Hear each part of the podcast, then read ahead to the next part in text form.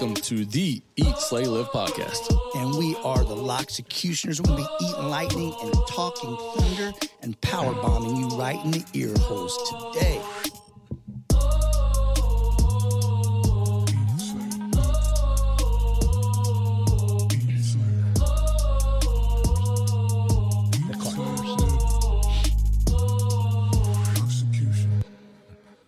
The boys are back. We are back because we are so slay-sistant. Is that, I kind of made that word up. I like it. I like to see that how you blew up social media this week with your mom tattoo. I'm glad to see it. It is not real, folks. It's not real. Just a little trolling. Real quick before we get to our guest, big shout out to one of our listeners, Tommy Lease. Tommy sent us a little card. Steve looked over there like Tommy was sitting in the corner. I like that. He sent us these, what do you call these, brewmates? Some multi-shakers. You didn't get one, Steve, sorry. That's okay, I don't need one. I looked at the reviews. They look great, but on a serious note, Tommy's a listener. He always chirps in on some of our social media stuff. We sent him a shirt out just for the support. He sent us a gift back. Wrote us a little letter. Boys, first and foremost, thank you guys for the hours of entertainment.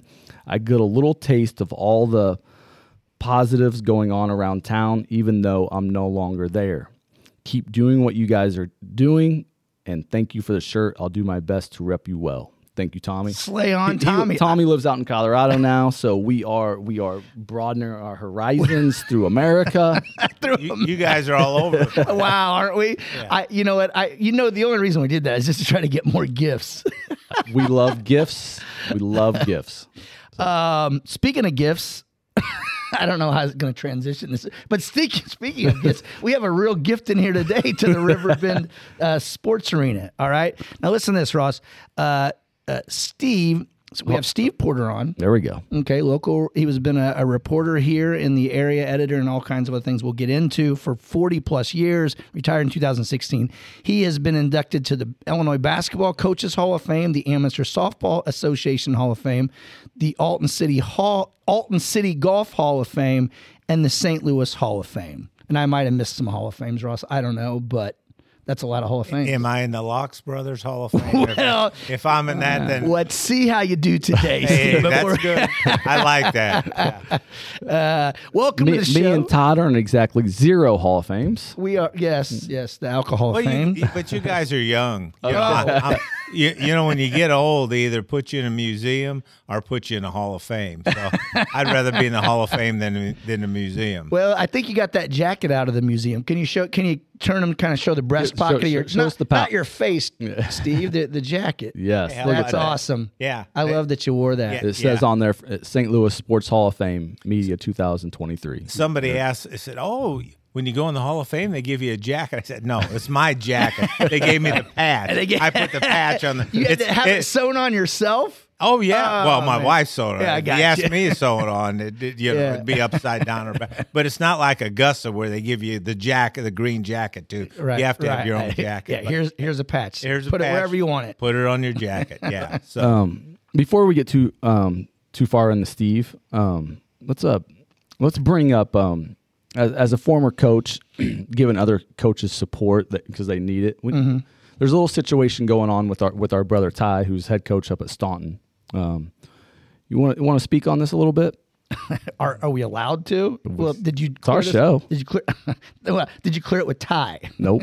You might make family dinner a little awkward if you didn't. No, there's I don't know if we should talk about it, but we're going to.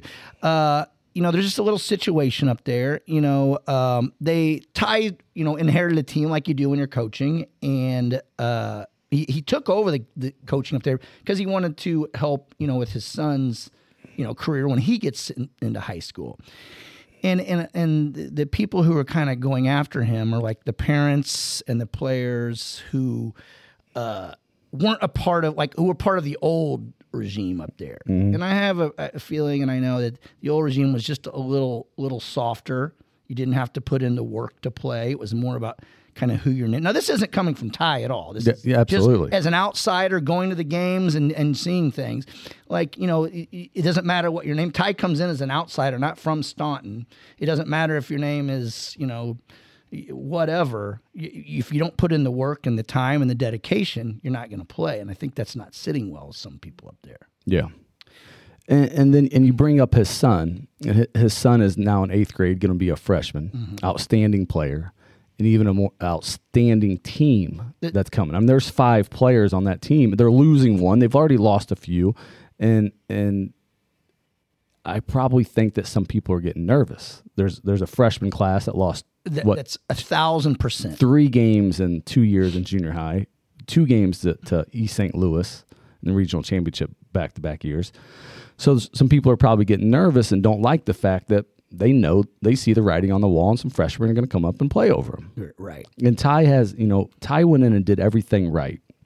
Starts a junior Bulldog program. Never existed before. Starts this program, does everything right, gets people and parents excited, gets people to follow him and join in by starting other teams. So then they end up, they got teams in front of Ty's sons. They got teams behind them now that are playing and going around and playing and training.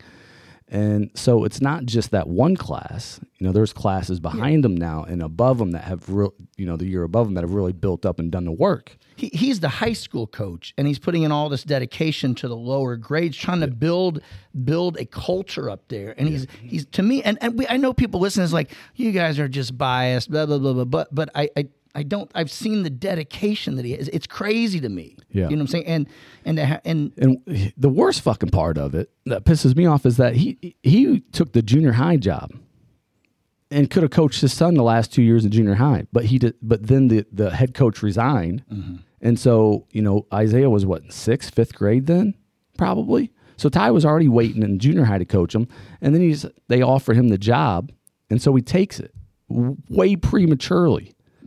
So he lost years of coaching his son to get this program on track from the top down, and now they are trying to run him out of town right now. And when I heard this, I thought it was so ludicrous, and one made me rage, but two, I'm just like, Ty, you're too good for this. Just leave. You don't want this stress. Take Isaiah, wherever Isaiah wants to play, you take, Ty, you live in Bethalto, he can play in Bethalto, or go play in Marquette. You're too good for this. But he's so dedicated to the mm-hmm. kids up there that the programs he started, he doesn't want to lose that. You know what I'm saying? He's sunk his heart and soul into this thing, and he wants to see it through. Yeah. I said that too. I'm like, man, as soon as he called me, he let me in on. I'm like, fuck them. I mean, that's just my mentality. Blow that bridge up. They don't. You're so much better than. Yeah, take your kid where you don't have to drive 30 minutes to go watch them play. Yeah. They'll lose him. They lose your daughter, who's going to be a stud athlete. She's she's the best locks athlete I think of all of us. Of us. I don't know. We feel like two biased, disgruntled brothers, but it's more than that. Yeah. They don't deserve Ty, not only as a coach because he's outstanding and he puts so much time and effort into it, but as a person. Ty's, and we'll say this, Ty, we've said it on the show 1,000 times, not trying to just toot his horn, but he's one of the best people I know. Yeah, absolutely. But he's hard, he's fair, and if you got to work hard to be on the team, you got to dedicate yourself. He's fair. So, that's hands down. He's fair. We got to. Steve's like, these guys are maniacs. We got to get going, Ross. Before. I would say one thing about that. Ty's probably the smartest one in the family. well. You know why I say that? Because that's what he told me. Yeah. Yeah. Well, look, being the smartest one in this family that doesn't mean a whole lot. You covered Ty, I'm sure. Oh, yeah. Sure covered Ross, too. I mean, great family, great athletes, and upstanding people on top of it. I mean, there are a lot of people that are really good athletes that aren't really good people, but, Ross and Ty are both great people, too, and Ross has done a lot for us with the Gallatin Awards, having trivia night there and that, and we'll get into the Gallatin. Yeah. That's the basketball players of the year. Correct. Awards, right. Yeah. That's coming up on March 26th at the Best Western Hotel in Alton. So. March 26th. Did you say that? Is that what you said? Yes. March 26th, people. So if you hear that, that's when the public's invited to that. Correct. Yes, it's Sunday night at 6:00.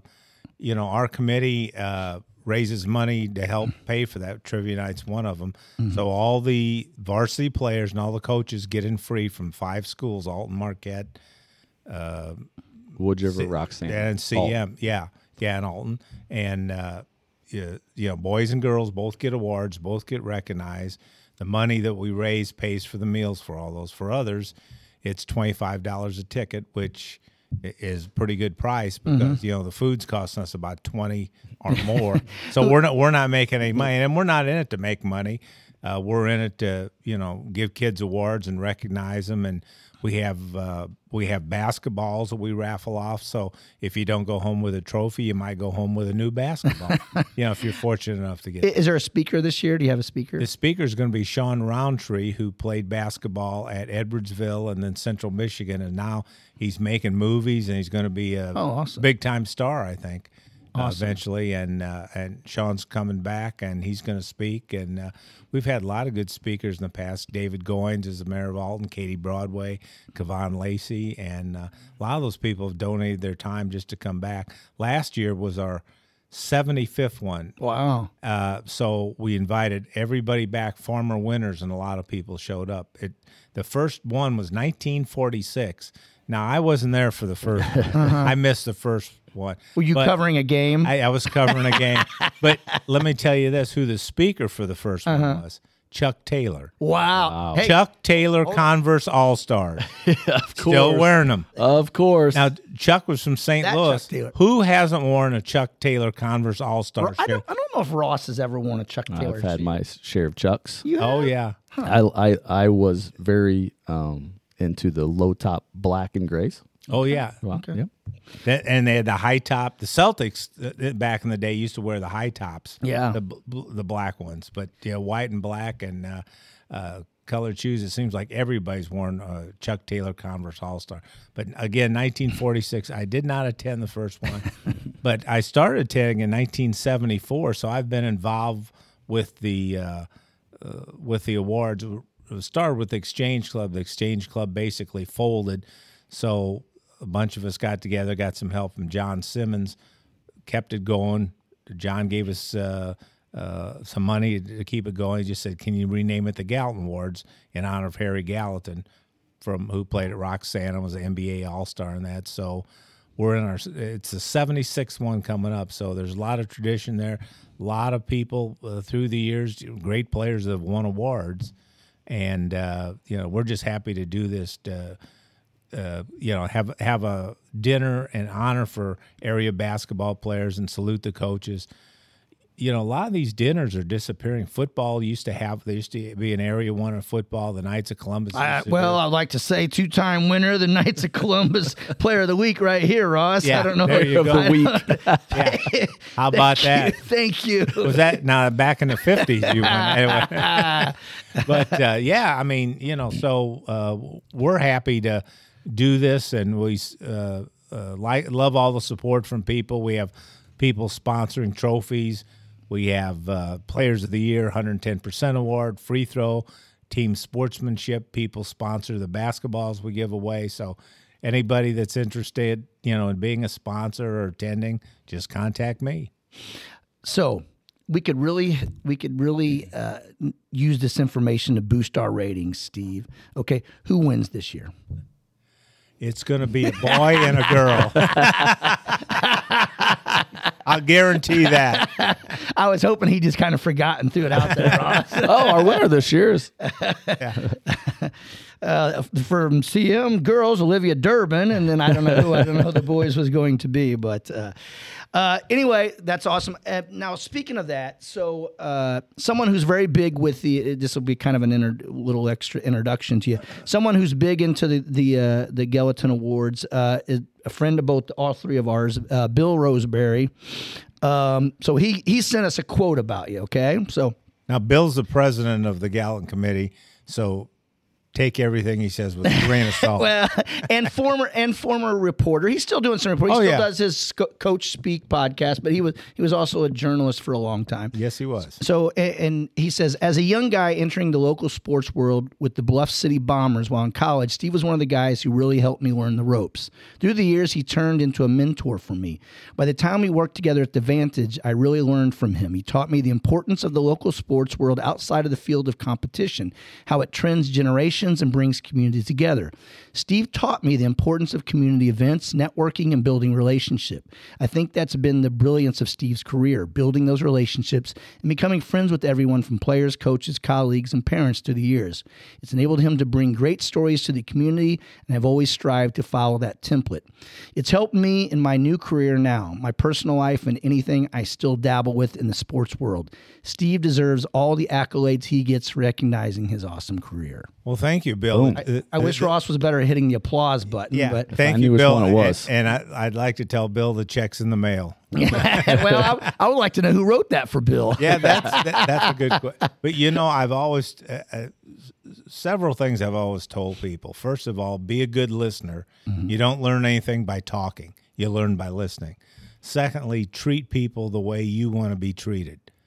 And third, this may be the most important, a measure of a man is not what he does for himself, but what he does for others. Man. Ooh. So, you know, any accolades that I get are, you know, people tell me, you know, I'm doing this good or doing that.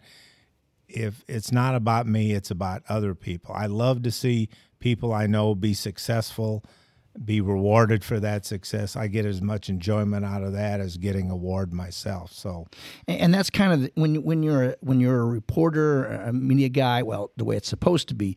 I mean, that's how it's supposed to be, right? You're supposed to be the guy behind the scenes telling everyone else's story. Well, and everybody's got a story to tell. That's the thing in sports, mm-hmm. and some people have more than one. Some of them you can't tell, obviously. But everybody does have a story to tell. Everybody's got a talent. You just have to find out what your talent is, keep working at it, whether it's basketball, whether it's broadcasting, whatever you're doing. Excuse me. And just keep developing your talent and working on it as much as you can so, you know, you can be the best you can at whatever you do. And that's what I always try to do, you know, give it my best every day and not, you know, mail it in at all at any time. Well, Steve, thanks for coming on the show. That's great stuff right there, brother. Now, one thing we want to do, and like we have to do on this show, we want to kind of start from the very beginning before you got into reporting. So we're going to go all the way back and just say, and if you still remember, Steve, at your age, but where were you born and raised at, Steve? Well, I was born in the 20th century, first of all. Yeah, not in the 1900s. Not in the 1800s. That's shocking news, but go ahead. Yeah. So I grew up in Troy. Uh-huh. By the fifth grade, I knew I wanted to be either a broadcaster or sports journalist. The guy in town at the Troy paper wrote a column. His name was Paul Levo. He was a basketball official. You may remember Paul, Ross. Mm-hmm.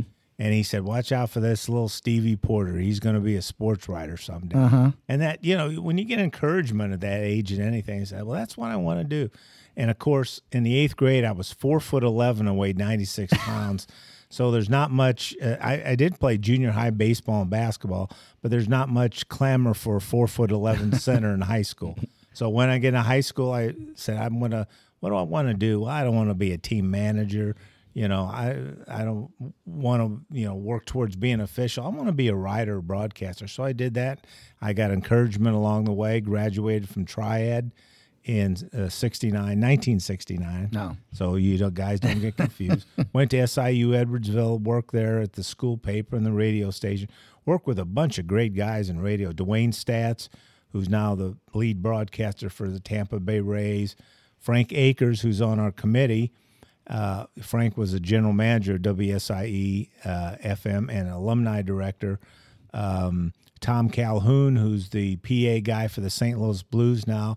And I don't know if you guys remember Frank Opinion, who used to be do a was an radio AM show. Radio guy, right? Yeah. His name was John J. Craddock. I remember my grandparents listening to him all the time. Steve. Yeah. Mine too. Yeah, he was quite a cut up in school. I was in a class with him, and he disrupted the class so much that eventually the teacher called him over in a one-on-one, said, "Look, what do I have to do to get you out of this class?"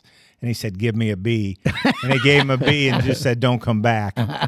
B's get degrees, Ross. He should ask for an A. Right. He might. They didn't come to me and say, can I give you a B and don't come back? I would have taken it. Now I'm going to kind of rewind a little bit since you just glossed over about 30 years. So did you do any, were you good at writing as a kid, like in middle school? Did you see that you had some ability at that? Did you ever like try to cover any sports when you were a kid? Well, when I was in junior high, when I was playing baseball and basketball, I would write up the basketball games, the junior high games. They would post them in the local paper. It was a weekly paper. They would post what you wrote in there? Yeah. As like a middle schooler? Yeah. Wow. Yeah. You still have any of those anywhere? I'd have to look. That's pretty far back. It's, you know, and back with clay tablets are heavy, so the Declaration of Independence is probably in there, and the Magna Carta and all that. But so stuff. You were right. So basically, you're writing kind of for the local paper. Yeah, it was a once a week, you know, like Bethalto used to have a once a week paper. Wood River did, and you know it'd just be a couple of paragraphs or so about what went on in the junior high games. I think that's awesome. And then I got into high school and was writing about, you know, Triad basketball or baseball, and they still published. For the paper. Yeah, still for the paper. And I would call in scores and give information to the Metro East Journal, which you guys may not remember. It was sort of like the forerunner of the Belleville News Democrat. Covered all the local sports in the area. It folded in the 80s, but I had some. Bob Emig, who worked there, was a great mentor for me, a great friend, and also I worked with him at SIUE. And then while I was at SIUE, a job. And of course, at SIUE, I start there, and here I am. I run into Harry Galton, first of all, one of the first guys. He was the AD there. So then I go to the Collinsville Herald. The first year there, I'm talking to Virgil Fletcher, talking to Pick Daner. Just legends of... and Bethalto's own Joe May, a broadcaster. And I worked there about 2 years. So I wrote a story about Fletcher Gym being dedicated. Now, you know, you've been to Fletcher Gym in Collinsville. Yep. 50 years ago, 51 years ago now. But I wrote the story. I covered guys like Bobby Bone and Mark Fletcher, and they had some great teams. And then I got a job in Alton, and 40 years in Alton. Decided I'm going to retire. So I told him I was going to retire. Well, John Simmons called me then. They were starting. He had bought the Advantage. He said, you want to come and work here? And I said, John, I think I'm going to, stick in retirement. So I just want you part-time. This is what I'll do for you. Then. Okay. So I did it for 3 years, and that got me up. How part-time was it?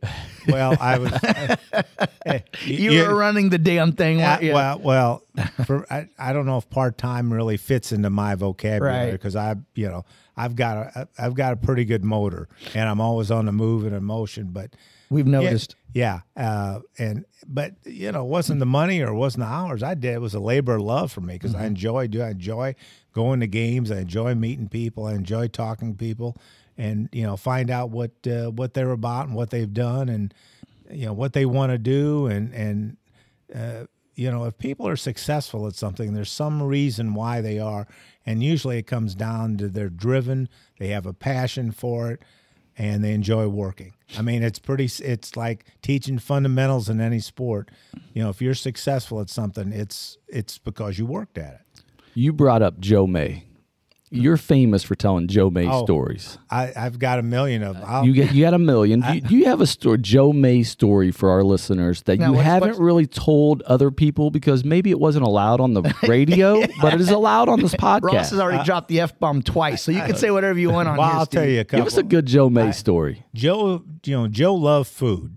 He did commercials for Bonanza and Ponderosa. You remember those restaurants? Yeah. And Joe did what do you call a trade out. He said, I'll say your name on the air, give me a free steak. And you'd call Joe sometimes, and the guy'd say Bonanza Restaurant, and you'd say, oh, I'm trying to reach Joe May. And he'd say, he's at table 8, I'll go get him for you. Ponderosa, if you're listening, give me one steak, and I'll keep saying your name on here. Well, there's still a Ponderosa in Vandalia. There's no Bonanzas left. So Joe's doing a commercial for Mr. Donut, where they make the donuts down there. And Joe says, and Joe never looked at his copy. He was all talking off top. He said it.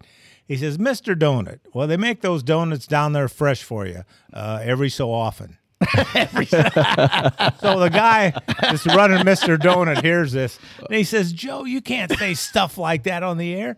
He says, my company is almost in financial ruin, and you say goofy stuff like that on the air. It's not going to help me with advertising. Joe says, I'll take care of it. Uh-huh. Joe goes back on the air the next day. He says, I want to tell you about Mr. Donut. Well, they make those donuts fresh for you, even if it loses money for the company. That's awesome. That's great. And I got one more for you. Yeah, let's hear it. I love it. Now, there was a guy from Bethalto who was a good basketball player. I won't mention his name, but he went to prison. Okay, he was in prison for a while. Did he ever play at Kansas? Well, he might. But good friend of ours. So we're at a basketball game. I'm the color guy from Joe with Joe. And Joe says, I see our good friend blah, blah, blah is coaching the prison basketball team in Greenville. So I don't know how to answer. I said, Joe, that's right. He goes, Steve, you know all their games are at home. That's awesome.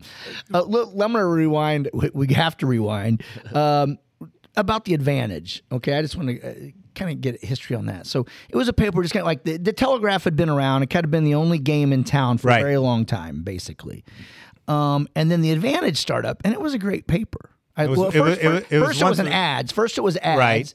And then it switched to covering sports and everything. It wasn't the big fold out kind. It was more like how the Enquirer does theirs, like just it was once a week, so it wasn't the same as the Telegraph, but it was different. I mean, so you wouldn't have results in there. You'd have more feature stories because if it came out on a Friday.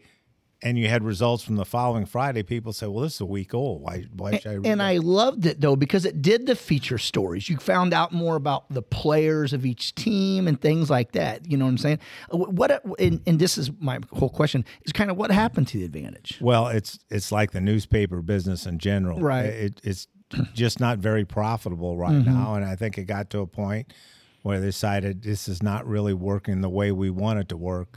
And it's still going, but it's not what it was when I was there. And I had some great people working there with John Simmons and Eric McRoy, and Bill and I worked there. And but the newspaper business now is not like it was back in the heyday. You know, when I worked at the Telegraph and I was sports editor back in the 70s and 80s, we had 5 full timers. Sports people. Yeah, and plus some stringers. Which enabled us to start covering more girls' sports, which hadn't been done at the time, and expand our coverage area.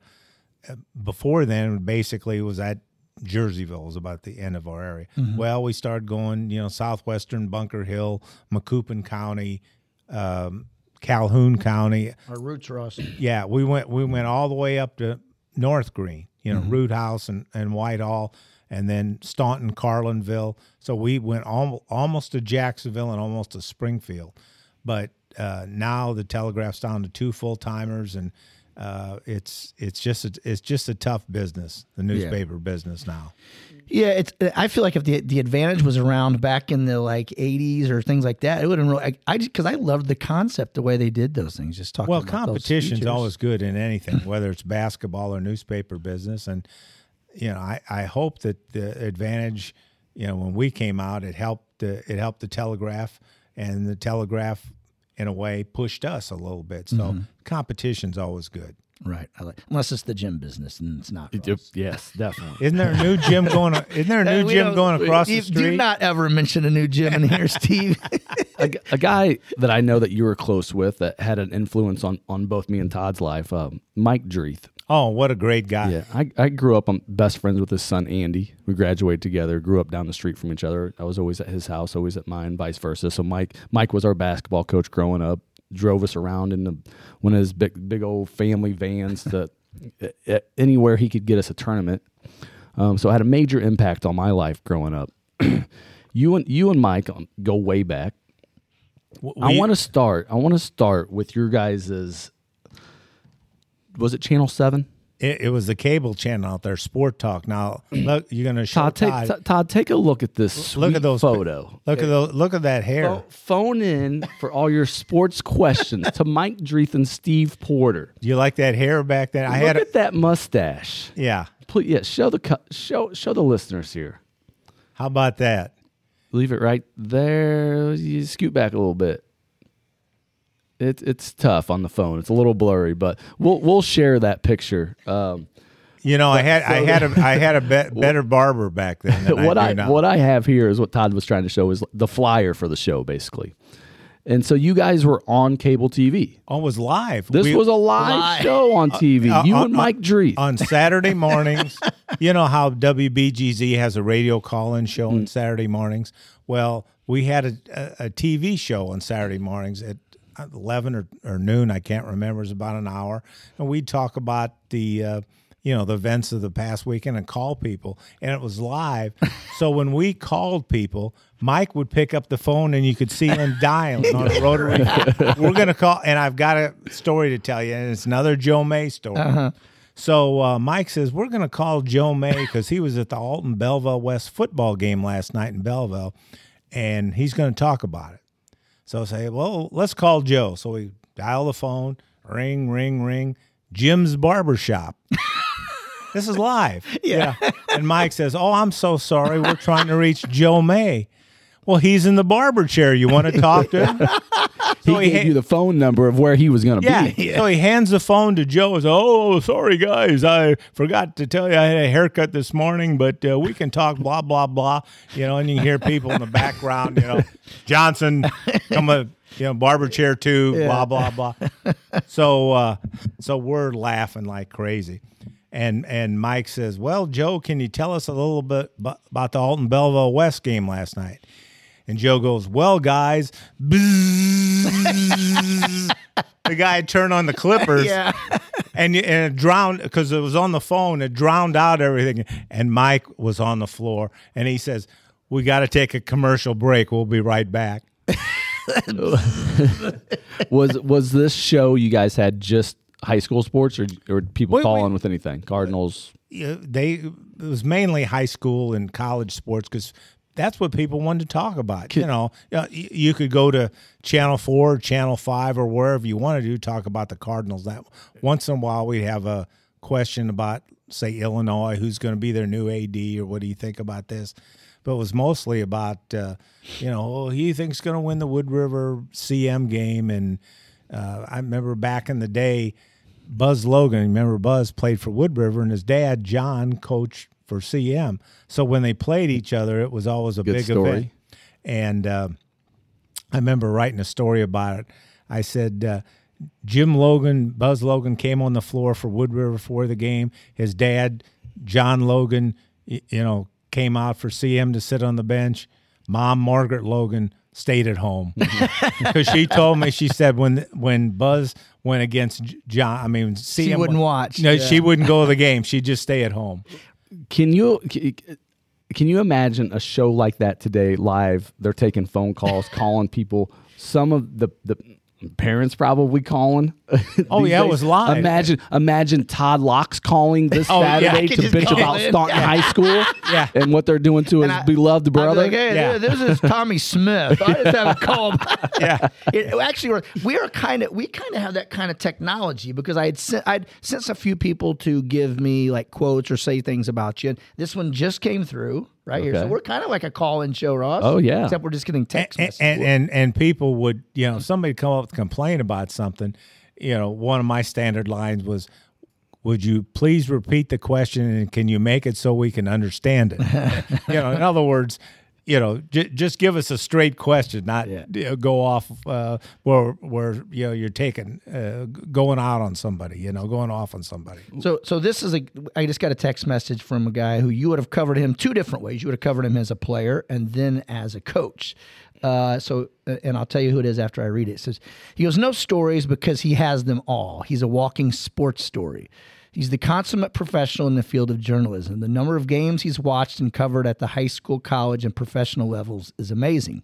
Was blessed to have him cover me as a player and a coach, and he always made me feel comfortable whether it was a huge win or a painful loss. Always enjoyed a couple refreshments with him at Donzo's and No Man's Land.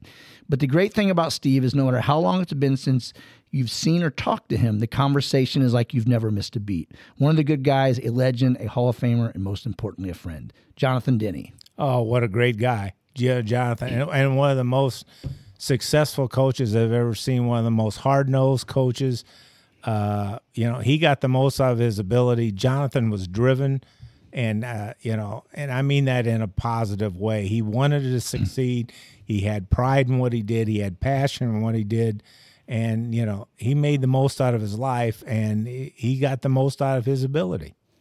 Amazing what he's doing at SWIC right now. Oh, it is. I mean, he's got a good program going there, and you knew Jonathan was going to land on his feet somewhere and be a successful coach, and he's been a successful coach wherever he's at. And I wouldn't be surprised if he takes, SWIC to great heights and maybe even goes to a higher level after that, because Jonathan loves to coach.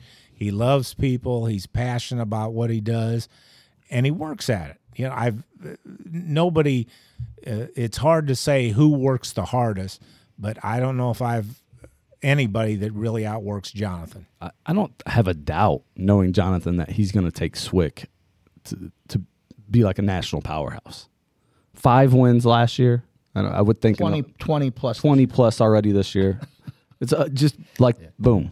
We had him on the show. I'm sure you didn't know that, Steve, but we had him on. Oh, that's good. That's good. Jonathan's a great talker too, and unlike me, I tell people, I tell a lot of stories, and some of them are true.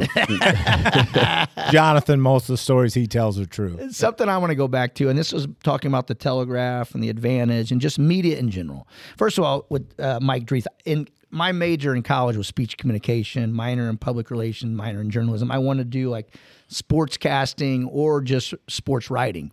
So Mike Dreith let me come down when I was in college. I would get to go down to WBG and just sit in and listen and watch and things like that. So it's kind of on the Mike Dreith story. Were you and Mike close? Oh yeah, I've got another Mike Dreith story to tell you about him in high school. Two of them. In fact, they called him, Mike was a good athlete, but he wasn't real fast. They called him Cold Gravy. That's how slow he was. And he said, sounds like his boys. and he said, as a sophomore in the football team, they're going to Highland for a game. And he says, the coach is looking over all these statistics and that. And while they're on the bus, the coach comes back and says, boys, I've been scouting Highland really well, and when they go into this wing formation, they're either going to run or pass. That's great. And one more, okay. He's playing basketball. He's a sophomore on a team coached by Jim Carey, Steve Carey's dad, and Fuzz Linton's assistant coach. Man. Well, Mike Dreith and Mike Eddy are sophomores, and they're sitting on the end of the bench. That is a list of characters right there. Oh, yeah. Oh, my gosh. And so the game's not going very well, and Jim, if you knew Jim Carey, he didn't take, poor play or losing very well, and he's just screaming at the players and that, and Fuzz is trying to calm him down, and Jim blurts out something, and Mike's sitting at the end of the bench, Mike Dreith, he's not paying attention. And he said to Mike Eddy, what did Coach say? And Mike Eddy, being smart, he said, oh, Coach wants you down there. So Dreith goes down to the end of the bench, and Carey's fuming, and Dreith says, you want me, Coach? He says, hell no, I don't want you. What in the heck are you doing down here? Go sit your butt down. I'm sure that's not what Zach exactly said. So he sits down, and Carey's still fuming. He turns to Fuzz. He goes, what's wrong with that guy? Why do you think he came down here? He says, isn't he paying attention? And Fuzz goes, well, he had a pretty good JV game, and things aren't going good. Maybe we ought to put him in. So the ball goes out of bounds, and Jim calls timeout. He goes, Dreith, get down or go in the game. No. Dreith goes in the game and hits 3 shots just like that. All of a sudden, as a sophomore, he's playing varsity ball. Wow. That is a great story. Damn, Mike Eddy, you should have ran yourself down there. Yeah, right? Yeah. Eddie's probably pissed. Like, it could have been me. So going back to the Telegraph and Advantages, so like, with media, like what is your thoughts on media today? How it's changed, how it's covered? I mean, I know newspapers. It's a dying media. Well, form, let me say this about newspapers and about coaches both. Back when I was covering, we had a lot of characters, people with personality. Not that people don't have personality today, but there was all Pick Daner. I mean, guys like that, and guys in the media, Joe May. They were characters, and personable people you could go up and talk to. and enjoyed just sitting down and talking with them, whether, you know, they were writing a story about it or you were talking to them about a story. And I don't see that as much these days. You know, coaches can sometimes get pretty uptight. They got to watch what they say, yeah. And writers are sometimes walking on eggshells because fans or readers will call them up and say, you shouldn't have said that. And back in the day, it was sort of, I don't want to say it was like the Wild West, but, you know, people weren't as uptight about things as they are today. And it's not just sports, that's everything in general. So I was in an era that I thought was, you know, a golden era for sports writing. And I had a great job because on Friday night I could go out and cover a high school basketball or football game. On Saturday, I could go, say, the U of I, cover a college football or basketball game, or maybe go to SIUE and cover a basketball game. And then Sunday, if the Big Red was in town or the Cardinals were at home or later on the Rams were at home, I could cover that. So within 72 hours, 3 days, I could see a high school, a college, and a pro game. And it gave you a different perspective on all the athletes, but it also made you appreciate, you know, how good they are. And different levels of sports. Too many people get locked into just watching one sport, one team, and they don't see the big picture. And that is more about that in life too, you know, than just sports. You got to see everything. Do you think if you were a young kid now coming up and you were like how you were in middle school and you knew from an early age you wanted to go into sports writing, I mean, do you think you would have done it now in today's sort of climate? And you wouldn't be writing for the news anymore, yeah. You'd be writing for online things. Right. As much as I love sports, I would have done it, but I don't know if I would have been working at a newspaper or radio station or be a blogger or be online. You know, jobs in the newspaper business and radio business are a lot harder to get than they were back in the day, but you could say that about anything. Mm-hmm. Look at all the manufacturing jobs we used to have in our area, Wood River and Alton and Granite City, you know, steel and all that. Back in the day, you could go to any of those towns, even East St. Louis way back when, and get a job. Now it's tougher and tougher to get jobs, and a lot of those manufacturing jobs and steel mill jobs and that, or blue-collar jobs, are gone. So it's sort of a sign of the times, I think.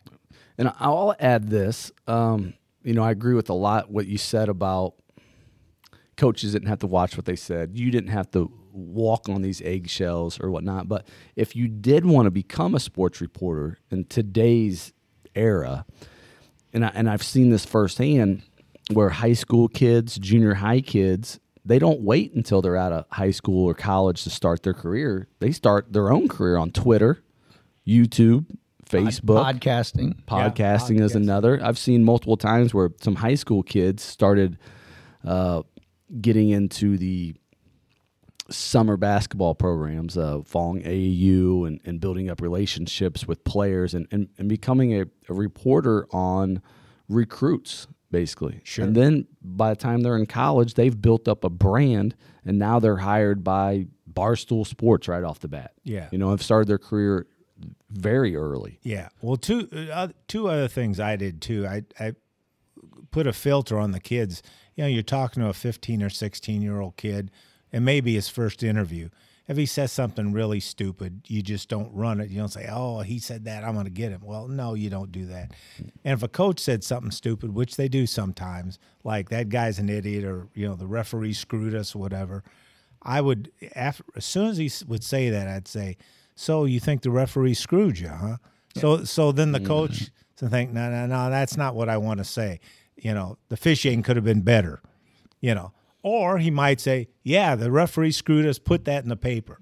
But I'd give the guy the chance that if he popped off just because he was mad, you know, and said something, no, I don't want to say that, or yes, I really want to say that. But the same token, how we talked about, like, you're walking on eggshells and things like that now, on the same I would think today they would put that out there. They wouldn't give you a chance to retract it because it's those sound bites. People want clickbait. They would. The headline would be, using your example, the ref screwed us. Yeah. They would want to use that, so it's clickbait. Well, it depends who the person is. If you've got a rapport for the person, if you've got I don't want to say relationship, but you know the person, and you know, you're talking with them, you want to give them the benefit of the doubt as opposed to somebody that's just looking to get clickbait or that. And that's how you build up, you know, good conversations with people, and people respect you for that. Mm-hmm. Like, I said this, it was really stupid, and I didn't really want to mean to say it, and I'm glad Steve didn't use it, or he cleaned it up a little mm-hmm. bit so it doesn't make me look like an idiot, you know. That's good reporting there. Yeah, yeah. And you know, you're talking about high school level too. Mm-hmm. You know, a pro level might be a little different, but you got to know who you're talking to and what they're talking about and what it's going to mean. And sometimes, you know, coaches and especially kids, you know, being interviewed early, they have no idea what they're saying. And that's for sure. Yeah. Right. And some coaches are hesitant. I don't know if I want you to talk to him. He might say the wrong thing, or, you know, something stupid or whatever. So you got to build up that relationship where the coach trusts you to, I know, you know, you won't say something, print something that this kid said that's idiotic. I always enjoyed, you get interviewed after the game and maybe they pull one of your players. And you're in the same situation when you're a player. You have no idea what you're saying. Yeah, yeah. No, you're answering doesn't even make sense. But you guys clean it up. But as a coach, you sit there and you're better at it when you're older. And then you hear the player go to answer, just like that gets back to one of my great sayings: when you're young, you don't understand anything, but you think you know it all. When you're older, you understand more. You realize you don't know it all. That's so true. Here's one for you, Steve. Who would be on your Mount Rushmore of journalists? And we'll keep it. You can answer it. You can answer it several ways. Well, the guy I read the most was a guy from the L.A. Times. He was Jim Murray. He was a columnist, and his column would appear in the St. Louis Globe once or twice a week. And Jim was such a great writer, and he was so funny too. And that's, you know, you don't want to take yourself too seriously, but you want to, and you want to inject some humor in your writing. I'll give you a couple examples. He talked about when New Busch Stadium opened. You know, it was so big, it was 330 down the lines, 386 to the alleys, 414 to dead center. And he said, I'm not saying Busch Stadium, this new Busch Stadium is a big park, but you might expect to see bears wandering in the outfield, you know, like Yellowstone Park. Yeah, yeah. And then he's talking about Willie Mays, you know, how good he was defensively. He said, Willie Mays' glove, where triples go to die. I've heard that quote. Yeah. That's good. And then Roberto Clemente. You remember Roberto Clemente mm-hmm, with his stance? He was all swinging all over the place. He said his stance looks like a fireman with swinging an axe falling down a fire escape. I mean, just the ideas of that, and you know, the imagery of that is so good. And that's, you know, you have to, you want to tell a story and sort of paint a picture at the same time. 1,000%. You know, so Jim Murray, and you know, I read Rick Hummel at the Rick Hummel. Now he's all you. We talked about at the beginning, and this your St. Louis Hall of Fame induction is recent, right? It was February 20th at And the St. Louis Sports Hall of Fame, they have an Illinois and a St. Louis or Illinois and a Missouri induction. Illinois is in February, and St. Louis is in September. So that way, you know, they used to just have St. Louis, and hardly anybody from Illinois got inducted. Mm-hmm. So they decided to have an Illinois one too. And this year, of the 10 people inducted, all were from 618 area. 9 of the 10 were from Madison, St. Clair County. So Greg Marisek was the founder of the St. Louis Sports Hall of Fame in 2009. He died in 2020, and they decided to give an award in his honor in 2022. Rick Hummel was the first winner of the award. That's why I was bringing this up. Rick Hummel was also in it, right? Yeah, and Rick was the first winner of the award last year, and I was fortunate enough to get it this year. So that was really an honor, you know, to get it and be in good company with somebody like Rick Hummel. And Rick Hummel he was basically covered the Cardinals for the St. Louis Post-Dispatch. I read his article like as a kid and forever. I love. And what a professional too. If you've ever heard him on the radio or on TV, he acts in a very professional way, and he's you know, a guy that you would aspire to be like, mm-hmm. you know, when you did your job.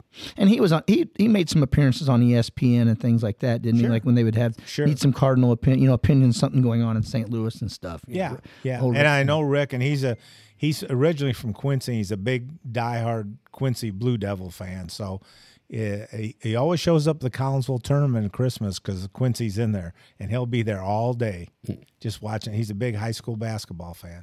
So we got Jim Murray, we got Rick Hummel. Who's the next on our list? And these are just your guys. You know what I'm saying? The Metro East Journal, Arnold Irish was a sports editor. I read him. My mentor was Bob Emig, who worked down there. Bob, when Triad, I'd call in the results and highlights from the games of him, and he'd help me out with things. And then when I started working at the school paper, the Alestal at SIU Edwardsville, Bob was the sports editor, and I came on and eventually took over from him. So I read Bob's stuff, and I learned a lot from him about how to conduct myself, too, in interviews.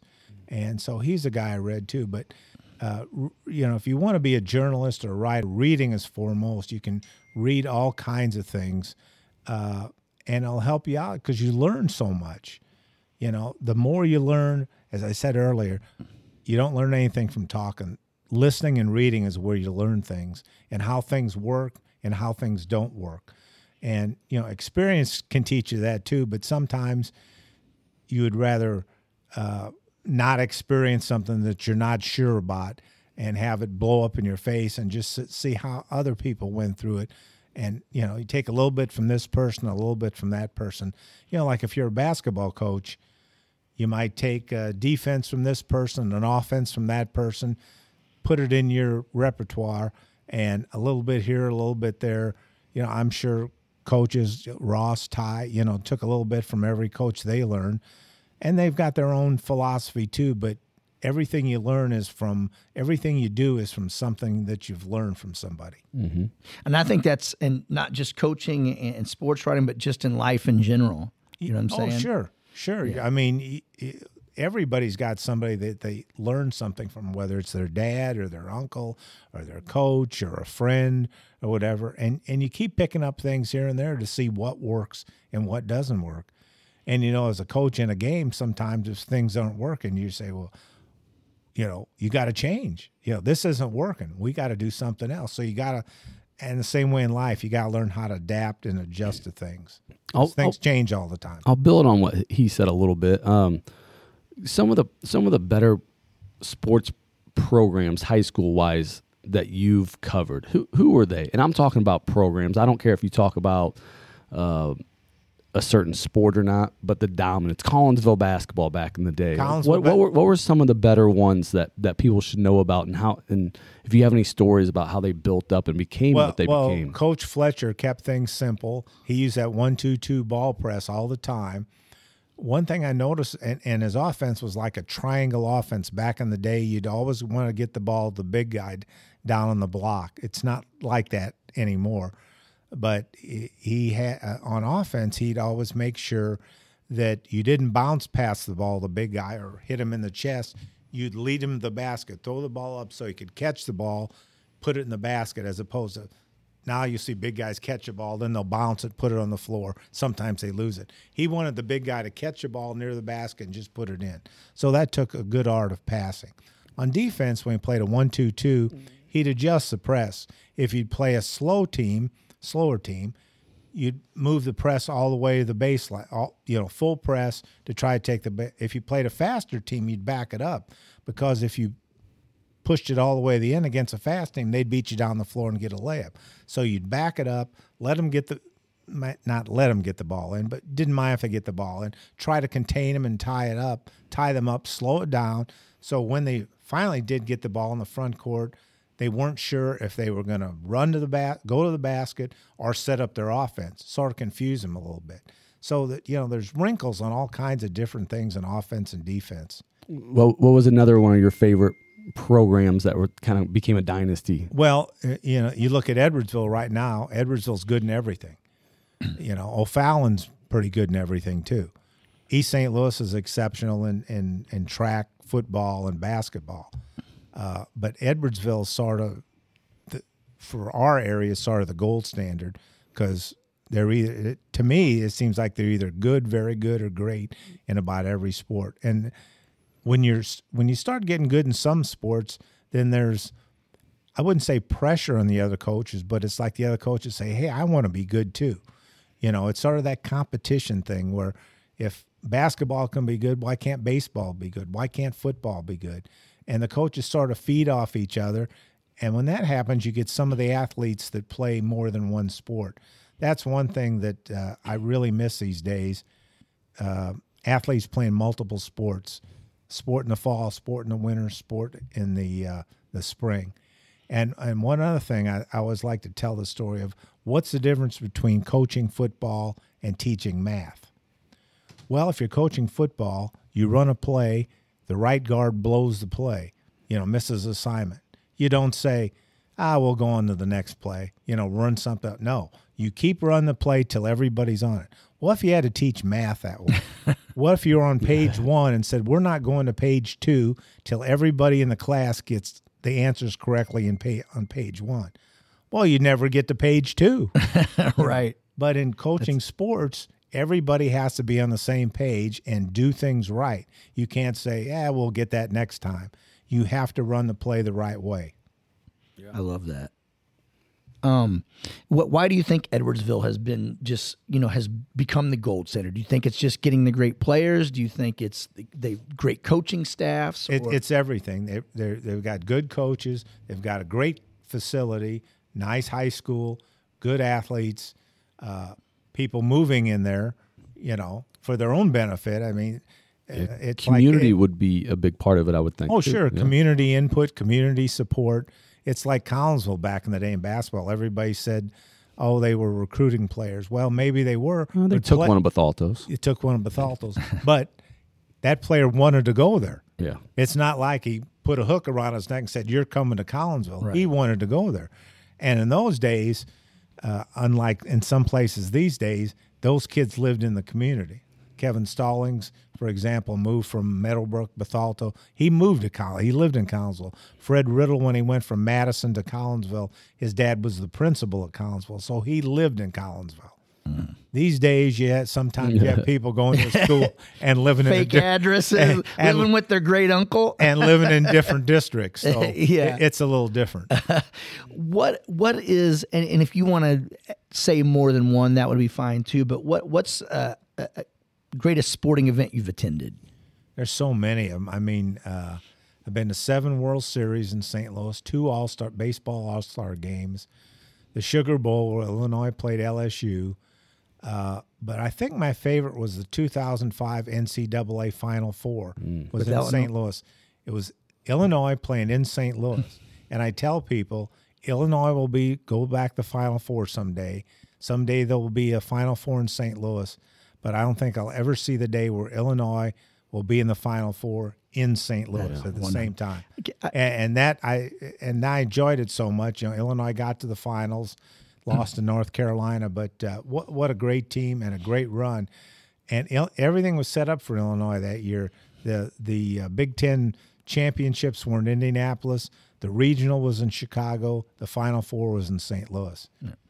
I want to add something to that, and this is a story about Ross and Illinois playing over in St. Louis in the Final Four. So you remember Al Roboski's bar, the bar, right? The bar down by the ballpark. Yeah, we loved that place. And so when Illinois was playing down there, they had free parking at Roboski's. Normally, it's for Cardinal games, it's $20, $50, whatever it was. But for some reason they just decided, we're going to have free parking for that.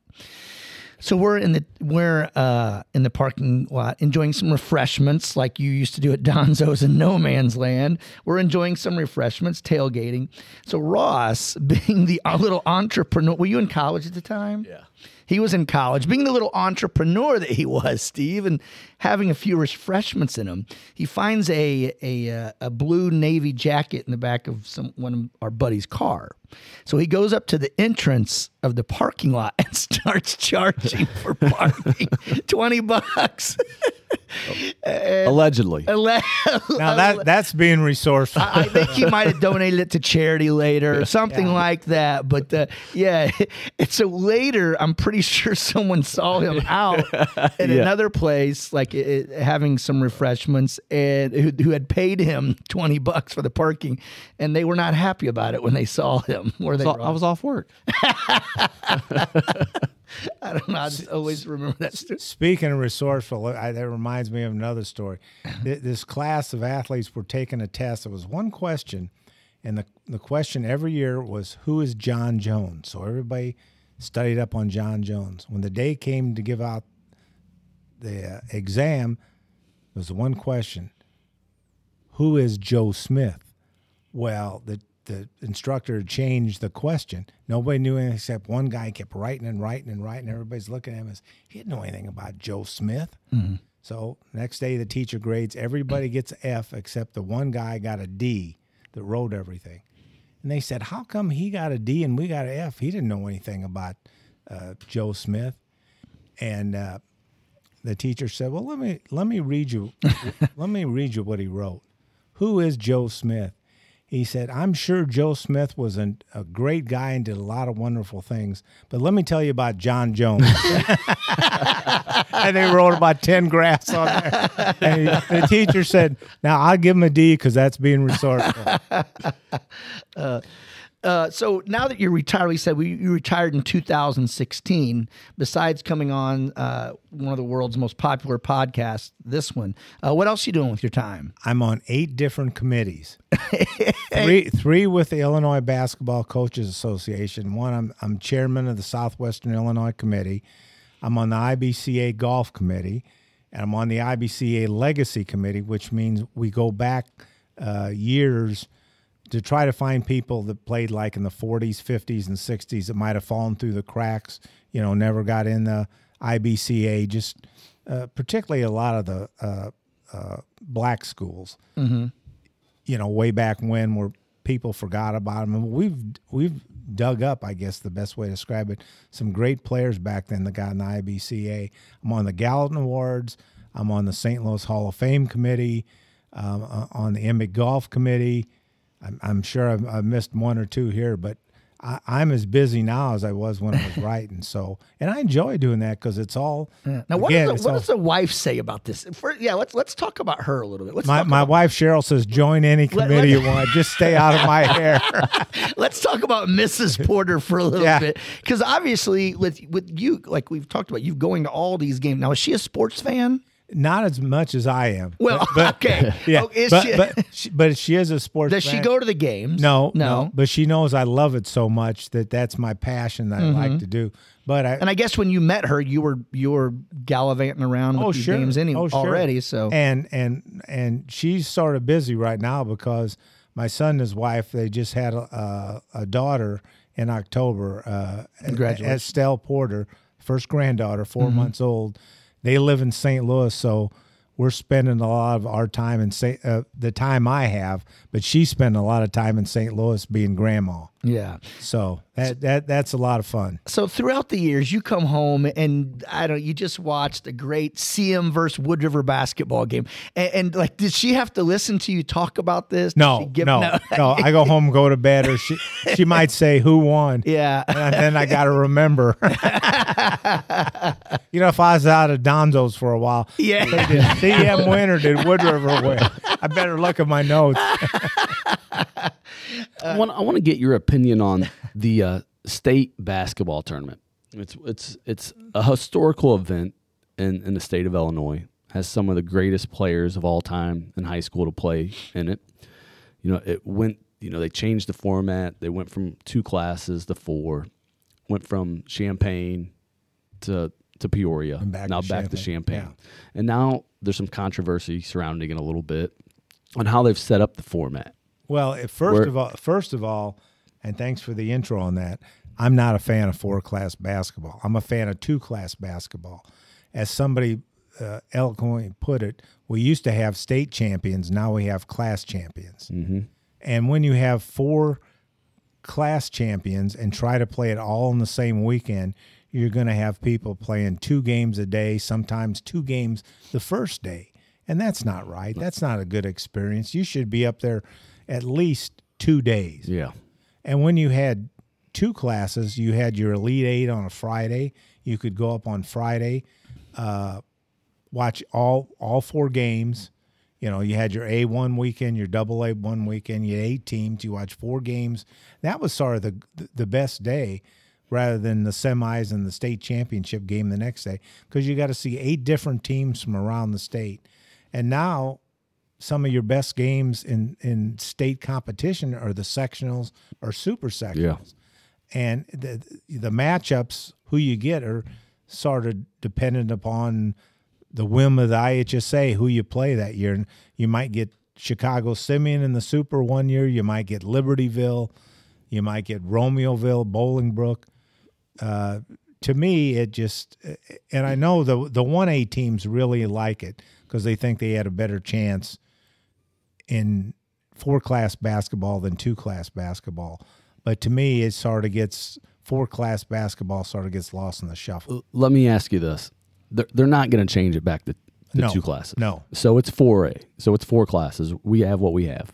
What would you do differently right now to make the experience better? Well, there's a couple of things. One thing you could look at is possibly having 2 classes of public schools and 2 classes of private schools. Mm-hmm. That's one possibility. The other thing I would try to do in my situation, in my preference, would be if you're going to do it the way it is now with 4 classes on one weekend, I don't like that. Well, I think they should split that back up. Yes, I think they should split that back up over 2 weekends. If you don't, you almost have to eliminate the third place games, mm-hmm. which college has done that. I don't particularly like that because I think if you get there, you should play 2 games. But now it's all squeezed together, and sort of the sad thing, in my opinion, is that the 4 championship games are on Saturday, and 1A, 2A, 3A, 4A. So I'm thinking a lot of people that aren't fans of the team or have a player on the team, they'll just say, I'll go up Saturday and watch the 4 championship games. Where in the past, you'd go up on Thursday night, you know, watch the games on Friday, watch the games on Saturday, stay 3 nights. A lot of people now aren't going to those Thursday and Friday games. They're just driving up Saturday, maybe say it's Saturday night, or maybe coming home. Yeah, sad what they've done with it. You took it to 4 classes, keep it at 2 weekends. Don't let teams that lose the first day have to play 2 games, and then send them on their way after. And that happened with girls this weekend. Yeah, I know. Exactly. You know, 1A, 2A, you lose early in the day and play that night, and then you might go home. Yeah. You know, you don't get the experience.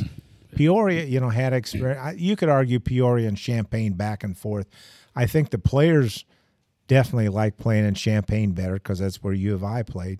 But a lot of the fans like Peoria because you could park your car at a hotel, leave your car there, and walk over and watch the games and just walk back. Where Champaign, you have to drive and park.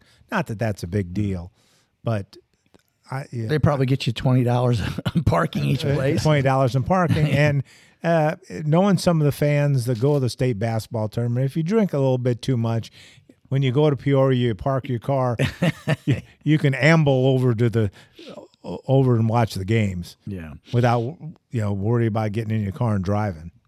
I feel like we could listen to your stories all day, Steve. You being a busy guy told us you have a 10 o'clock deadline to get out of here. Journalists are always on deadlines. I'm sure you are. Someone's buying you lunch somewhere, I have a feeling.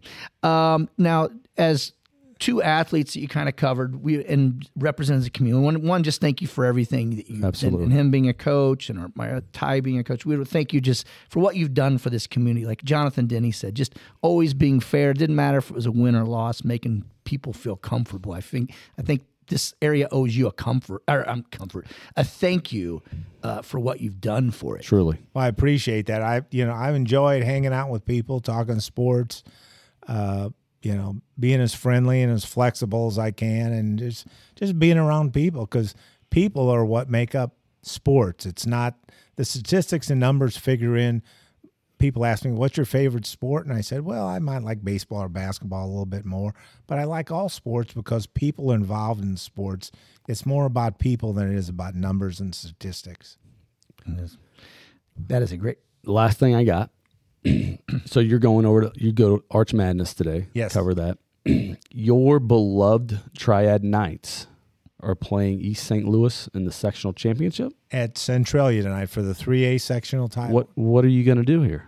How are you going to swing this? I'm going to be at Missouri Valley and then checking my phone to see how the Knights are doing tonight. It's going to be a tough road for them. East St. Louis is very good, but the great thing about sports is you never know. That's why they play the games.